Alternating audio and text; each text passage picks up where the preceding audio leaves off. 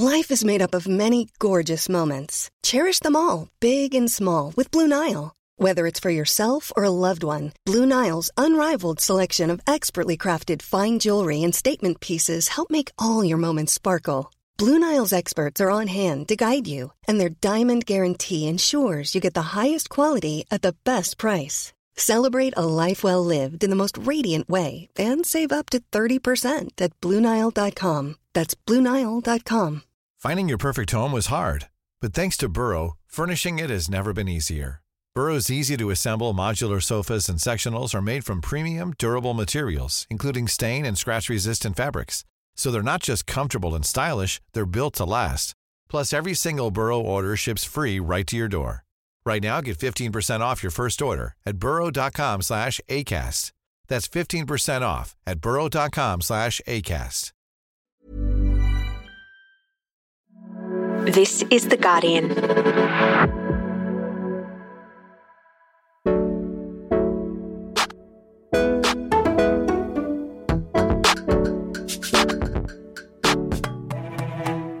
Hello and welcome to Save for Later, a podcast about internet culture and the tabs our brains can't close. I'm Michael Sun, and coming up, we are dipping right into our mentions, our second mentions, that is. Once you hear about them or once a name is put to them, you start seeing them everywhere. You start thinking in the grammar of second mentions. The Twitter based living repository of language, which collects the internet's most awkward, amusing writing, according to former Guardian Australia prodigal son, Naaman Zhou, who is joining us a little bit later.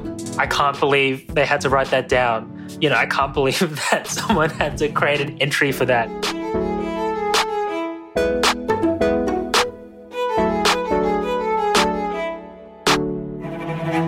But first, Alex is very sadly away this week. She will be back, but in her absence, I have once again brought in our long suffering producer, Miles P. Herbert. Miles, how are you? Hello, I am good, Michael. Yes, I am indeed back. I actually don't even really exist when microphones are turned off. I just kind of reappear again when podcasts need guesting. Thank you so much for your service. My main goal in life is to make your life easier. So today I've actually brought you something. hmm I'm ready. Do you know what synesthesia is? Yes? Question mark. like, like I feel like synesthesia is the condition where people will associate different senses, um, as in like touch, sight, smell, sound, Mm. with a different sense. And I also feel like I've seen a bunch of celebrities coming out and talking about how they have synesthesia and how that influences their music creation process. Like I feel like I've heard Lorde talk about it. So you have synesthesia. Yeah, yeah. Um, So it's almost like a sixth sense. I mean, maybe that sounds quite fancy. I'm, I'll take it. The line on her iconic track, Green Light, obviously, which seems like it's like nodding to those experiences as well. it inspires a bunch of stuff. So, like, all of my videos, for the most part, have to do with synesthesia. I've definitely seen like Billie Eilish give interviews about it. All of my artwork, all of my everything I do live, all the colors for each. So it's having its moment, you know, we're in our synesthesic eras, if you will. Yes, the vibe has really shifted towards synesthesia, but it's also kind of blowing up on TikTok. I have auditory visual synesthesia, which is a rare uh, neural cross-firing of the senses, and basically means that I see colors, patterns, um, and textures when I hear sound. Videos with the hashtag synesthesia have close to 300 million views. I have something called synesthesia. I hear colors and associate words with colors. Some people associate words with taste. So, And example, you're absolutely right. Essentially, it's a perceptual condition where two senses are crossed, meaning people with the condition can smell colors or see music or taste sounds. My senses of sound and color are crossed. So essentially, when someone talks to me, I see a color. And because of that, it's turned into this perfect TikTok fodder? People have been asking recently what their voices look like, and I'm happy to tell you guys. If you created a video on TikTok of yourself speaking and tagged me, um, I can duet it and tell you what your voice looks like. It's turned into this weird cycle where people with the condition are receiving countless comments and requests from people begging them to taste their names. If your name's Chloe, you're a glue stick.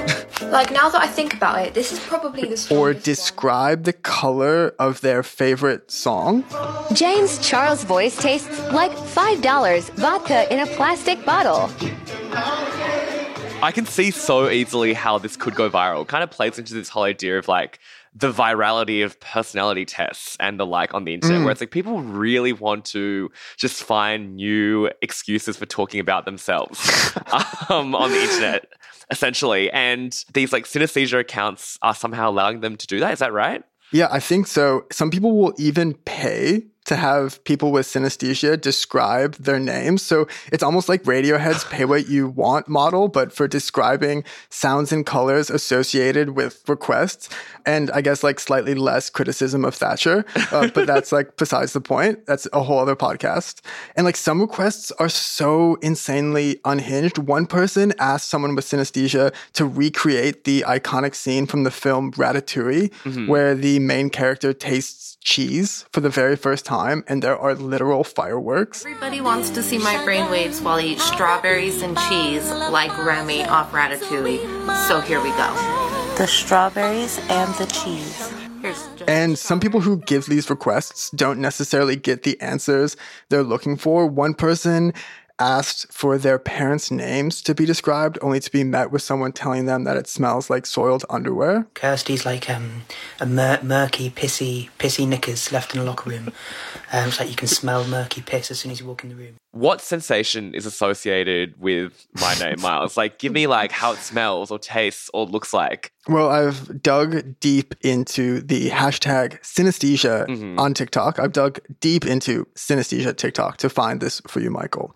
And according to user at eve.co.uk, so she's English. Trustworthy. Yeah. Yeah. Your name, apparently, when it is mentioned to her, the thing that is immediately brought into her mind is Mike, Mike, Volkswagen symbol. the logo for Volkswagen. If you want to tell me this is not Mike, bro, what, are you okay?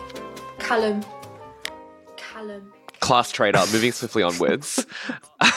Please tell me that this is not like the overarching mood here. Like, give me another. Well, let's move swiftly on to taste. According to the user at Friday Afternoon Tea, which leads me to believe they might also be, Be British, yes. Your name tastes like young willow bark.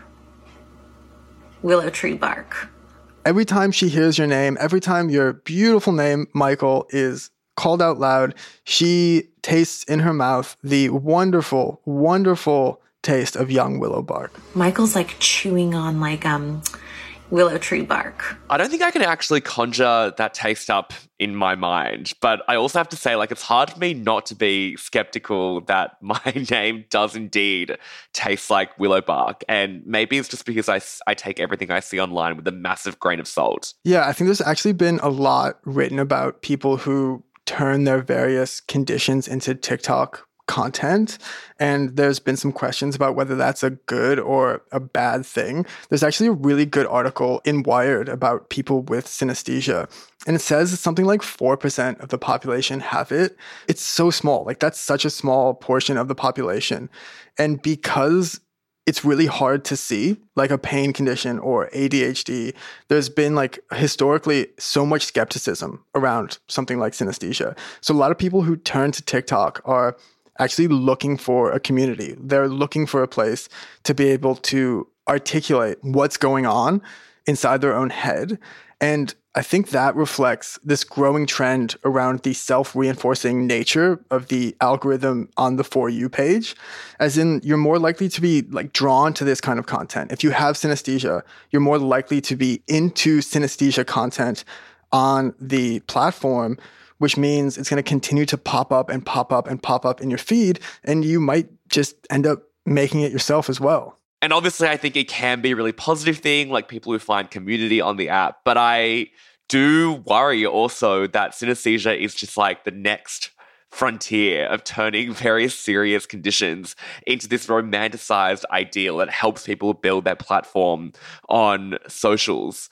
And all this is being exacerbated by the sheer speed of the TikTok algorithm and the way it kind of unfailingly always rewards people who play into these existing trends. I think that's really interesting. And we've seen conversations like that sprout up around people with ADHD or dissociative identity disorder on TikTok who are actually diagnosing themselves with these various conditions based off of what's popping up in their For You page. And the writer of this Wired article, Amelia Tate, kind of put this idea to some of the people on TikTok with synesthesia and they say, listen, their condition is obviously 100% real, but they're also just having fun on the platform. So that thing I mentioned to you earlier about the dirty underwear, well, the person who made that post, his condition is real. He does admit that the request to do those names was completely faked because he just wanted to tell someone that their dad's name smelled like uh, pissy underwear. oh my god. Just a form of internet fun. So I think it makes a lot of sense that people on TikTok are just doing this at the end of the day for a bit of a laugh. Yeah, I think we talk a lot about the ill effects of social media, and we have 100% gone in pretty hard on the For You page algorithm but sometimes it just serves up something nice.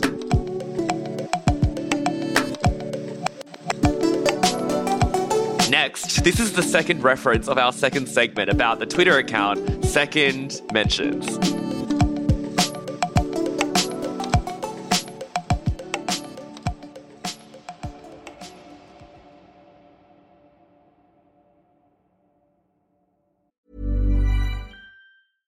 Hey, I'm Ryan Reynolds. Recently, I asked Mint Mobile's legal team if big wireless companies are allowed to raise prices due to inflation. They said yes. And then when I asked if raising prices technically violates those onerous two year contracts, they said, What the f are you talking about, you insane Hollywood ass? So to recap, we're cutting the price of Mint Unlimited from $30 a month to just $15 a month. Give it a try at mintmobile.com slash switch. $45 up front for three months plus taxes and fees. Promoting for new customers for limited time. Unlimited more than 40 gigabytes per month. Slows. Full terms at mintmobile.com. Finding your perfect home was hard, but thanks to Burrow, furnishing it has never been easier. Burrow's easy-to-assemble modular sofas and sectionals are made from premium, durable materials, including stain and scratch-resistant fabrics. So they're not just comfortable and stylish, they're built to last. Plus, every single Burrow order ships free right to your door. Right now, get 15% off your first order at burrow.com slash ACAST. That's 15% off at burrow.com slash ACAST. And we are back. And by we, I mean me. I am once again alone, but it's okay. We have another very special guest right here. Naaman Zhou is a former Guardian Australia reporter and current copy editor at The New Yorker. The internet aficionado, linguistic lip smacker, and former muckraker is here to talk to us about one of his favorite Twitter accounts. Naaman, hello. Hello, Michael. It's so good to be back. Naaman, the title of the meeting we are currently recording on is The Prodigal Son Returns. How do you feel returning to the grand organization that is The Guardian? Well, yeah, I'm I'm so glad to be back. You couldn't keep me away.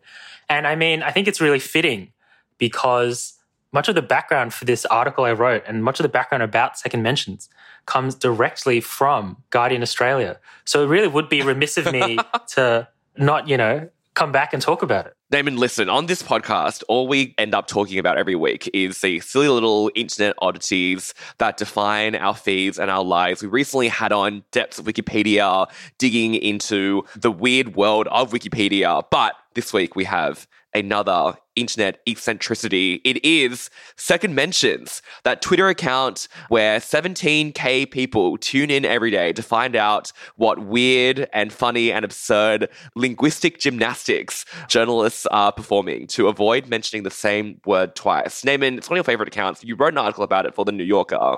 What is a second mention? Yeah, get ready to have your um, minds blown, listeners. Second Mentions is a Twitter account run by a British couple that essentially collects all the various ways that people find to say the same thing slightly differently. So once you start tugging that thread, you can actually find examples of it throughout the whole of literature. For example, John Milton in Paradise Lost. So spake the apostate angel, though in pain, vaunting aloud. Calls Satan at least seven different things in the first book alone. Satan, thou chief of many throned powers, that led the embattled seraphim to war under thy conduct. And the opening line of Lolita by Vladimir Nabokov Lolita, light of my life. Lolita. is essentially just an exercise in constant second mentions. She was low, plain low, in the morning, standing four feet ten in one sock. She was Lola in slacks. She was Dolly at school. She was Dolores on the dotted line. But in my arms, she was always Lolita. So, Second Mentions tweets out examples drawn mostly from journalism. So, news and magazines, sometimes radio from all around the world. And it basically picks out slight synonyms to avoid repeating themselves. What are some of your favorites? I feel like we need to do like a greatest hits round because I have been digging into this account for like years. And every time I see like an absurd one, I'm instantly like, click, bookmark. And now the entirety of my Twitter bookmark section is just like second mentions. I love it. That's what I want to hear. but give me your favorites. So, some of my favorite examples an old Guardian article that referred to halloumi Makers of Cyprus's hallowed halloumi cheese can breathe a sigh of relief. on second mention as the famously textured dairy product. No one but them will be allowed to sell the rubbery, salty, and much loved dairy product within the EU. New York Times describing Grumpy Cat, the internet meme, as the sourpuss with the piercing look of contempt, Mhm. which was actually in the cat's obituary. oh, and Time magazine describing Connell's chain from normal people as the romantically charged accessory. These are ones that didn't make the cut for my article. We're really digging deep into the well here, you know? like this is exclusive content that's been given to Save for Later. Yeah, this is saved for later subscribers only. Yeah. and this this one I think is actually my favorite. The character Mr. Toad from The Wind in the Willows mm-hmm. as quote the chaotic amphibian.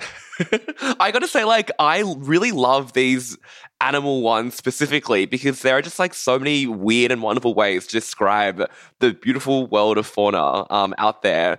Um, one of my favorites is it's been used in, in an article about a sausage dog who inflated and then deflated, um, and they called this sausage dog the distended dachshund.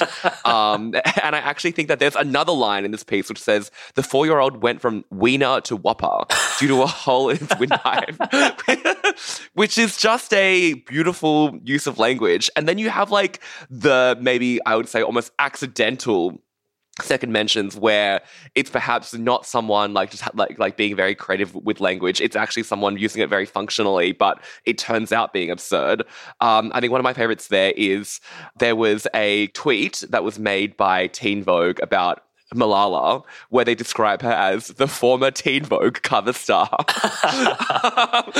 Incredible. Um, which is all she is, of course. Um, it's her most important credit to date. um, but you spoke to the founders of this account who, you know, they collate instances of this on Twitter. They get submissions from people all around the world. They share this joy and delight with us, their loyal followers. They're a British couple, as you said. Why do they do it?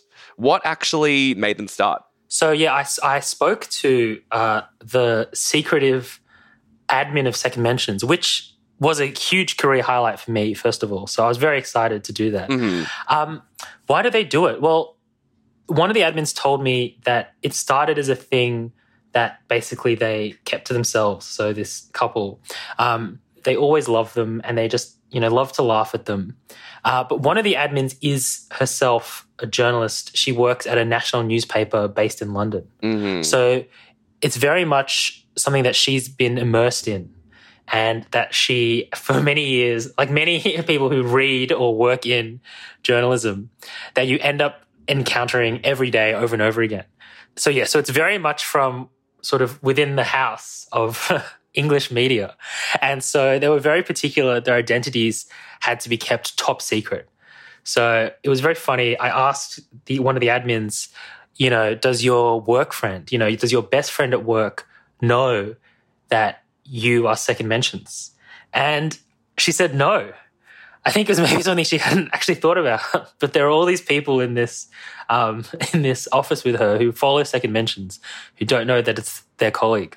And presumably, she's also posting things about her own place of work as well. Um, it's very, it's it's it's all very like CIA. It's very like MI6 vibes. yeah, she's a she's a mole. Exactly. Yeah. I feel like having followed second mentions for so long now and now working at The Guardian, I will often try to sneak in some of my writing into um, into my articles in the hopes of making it onto the account. Um, if my editor is listening to this, um, you're welcome. I feel like there was one time I was writing about um, the new Mario movie starring Chris Pratt, um, and I referred to Mario and Luigi as the hazard-prone Italian brothers. um, I'm really curious. Have you ever done this? Because I know that you are the king of second mentions. yeah. Well, yeah, I think second mentions are one of those things that once you hear about them or once a name is put to them, you start seeing them everywhere. Mm. They're very infectious. You start thinking in the grammar of second mentions and you start wanting to put your own your own in. It's definitely, um, I think, a badge of honor to be featured by second mentions. And Mm-hmm. there is definitely an element, I think, of people egging each other on. So yeah, once you follow second mentions, you can see all the various ways your your colleagues or your um, you know your peers are having fun, and you are pushed to pushed to do that. Definitely in the Guardian Australia office when I was working there, there would be this real ripple of excitement uh, when one of your colleagues was featured by second mentions. Mhm. People would, you know, congratulate each other or tag each other in it. I remember once I was featured. I think, I, to be honest, I think I've been featured a few times. One, I think, which is I'm proudest of, was I was writing a news article about a scientific study, which is this obviously um, sounds insane, but a scientific study where scientists painted cows to see whether it would deter flies from landing on them. Okay. Um, and they found that it did. And I think in a moment of inspiration, I referred, I on first mention they were painted cows, and then on second mention they were lacquered bovines. And I sort of knew when I put that in, I knew that it had a pretty, it had a 50 50 chance of making, making it onto second mentions, and it did. I feel like the phrase lacquered bovine also kind of leans towards some of the most beautiful examples of Mm. second mentions where it almost turns something that otherwise might be quite, you know, dull or quite pedestrian. Not saying that painted cows are dull or pedestrian by any means, but it turns, you know, this article about a study into something quite poetic. Like you describe another example of, of a second mention where they call a sex doll a lust vessel, which seems to go quite far beyond its literal definition and into this like two word meditation on human desire and objectification. like it's very like baby shoes for sale, never worn. Like, um, yes, exactly. Yeah. like the beauty of these second mentions lies in the fact that you can literally eke out the poeticism of the English language in such few words. Is that also like why, you know, subconsciously we're drawn towards it? That is the beauty of it, right? It's that in our desperation to find a synonym to make something sound a bit less awkward and just to say some, something different, uh, we end up distilling things into their most elemental parts and then sometimes maybe mashing them together. It sort of like points out the absurdities of writing professionally for a living in that if you force all these writers on deadline or you know sub editors who need to find a catchy headline or catchy byline into constantly creating new articles you will generate these incredible you know new phrases and you generate new new language almost It's actually meditation on overwork and labor rights. yeah it's it's actually about capitalism second mention Well, everything is. so, as I said at the start, you know, like this is a podcast that's all about our favorite niche online accounts, depths of Wikipedia. New New York Times is another one that you mentioned in the article as well. Why do you think people delight in collecting these things online? Well, first of all, because they they poke fun at journalism. So, New New York Times, for example, is an account that posts the first time a new word is featured in the New York Times.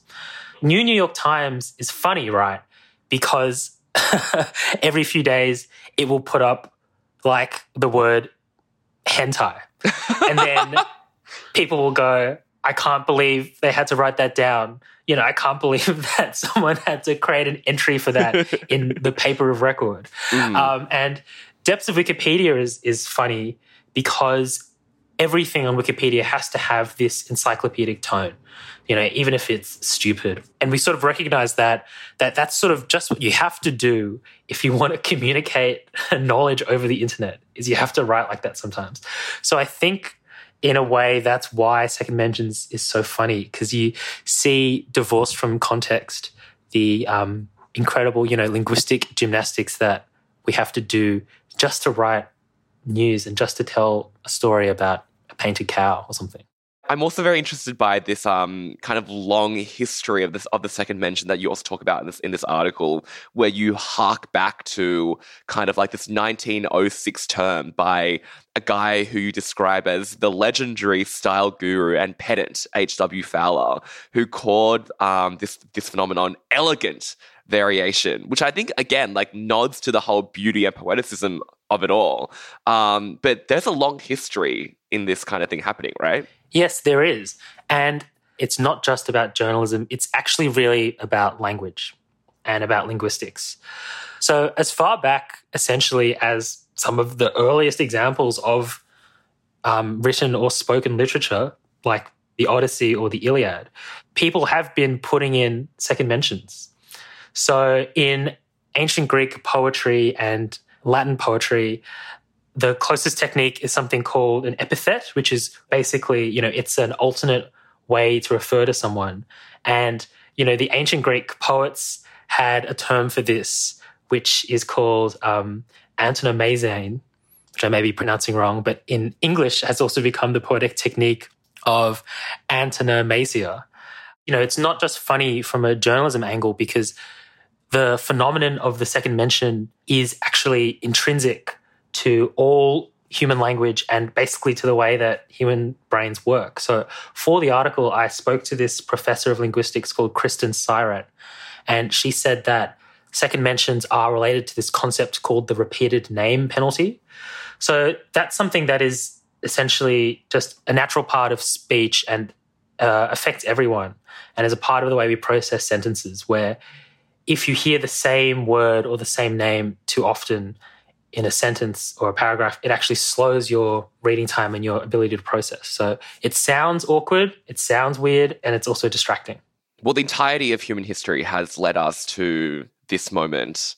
Um, Naaman, I feel like I can't let you come on this podcast without giving us some original second mentions. And in fact, what we have decided to do here, um, because we are agents of sadism, um, is we're actually going to spring a quiz on you. Are you ready? Are you ready? I was born for this. Just moment. say yes or no, and then I'll tell you the rules. Yes, I'm ready. Okay, great. We are going to read out to you, or specifically, I am going to read out to you some terms, some phrases, some concepts that you have written in the past for oh this great publication. I didn't realize there would might be my own articles for sure. and I'm and I'm going to ask you to come up with a second mention on the spot. I'm ready. Number one, escaped baboons. What's the second mention? Okay. Escaped baboons. Um, you can have the fleeing, the rambunctious primates, or the the fleeing primates. Perfect. Second example. The famous sky whale balloon artwork oh, by Patricia Piccinini. My mind is is always at least eighty percent sky whale second mentions at any point. We know, we know.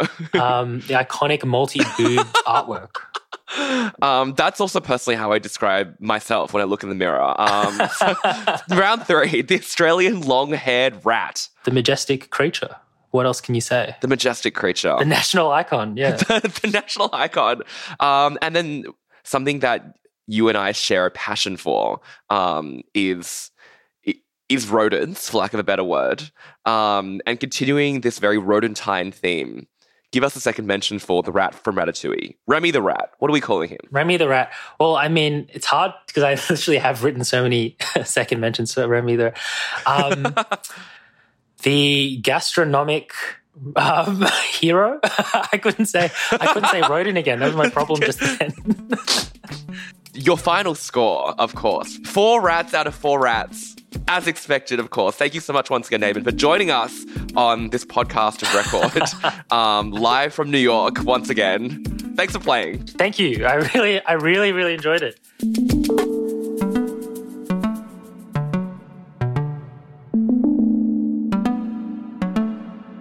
It's time at top of the list. We've kicked Naaman out. We've brought back our producer, Miles, who's just gatekeeping top of the list away from our um, episode guests. Miles, what is your top of the list this week? So I have a movie for you. It's very dumb. Mm-hmm. It is, in fact, a children's cartoon, but I absolutely loved it. It is called Chip and Dale. It is a completely needless reboot that, like so many movies these days, pokes fun at the idea of reboot culture. I would say it's kind of like a mix between Roger Rabbit and Robert Altman's The Player. That's the exact genre mashup that I would like to see.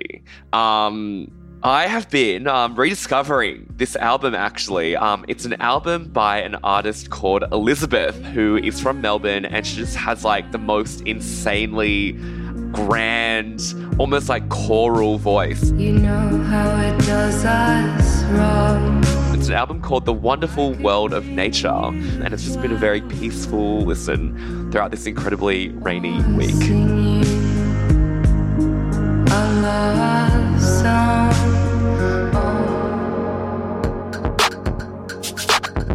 You for listening. If you like this podcast, you could take time out of your extremely busy day and drop us a rating or review. This podcast was produced by Miles Herbert and Joe Koning, who also handcrafted the music. Exec producers are Steph Harmon and Miles Martignoni. Catch you next week.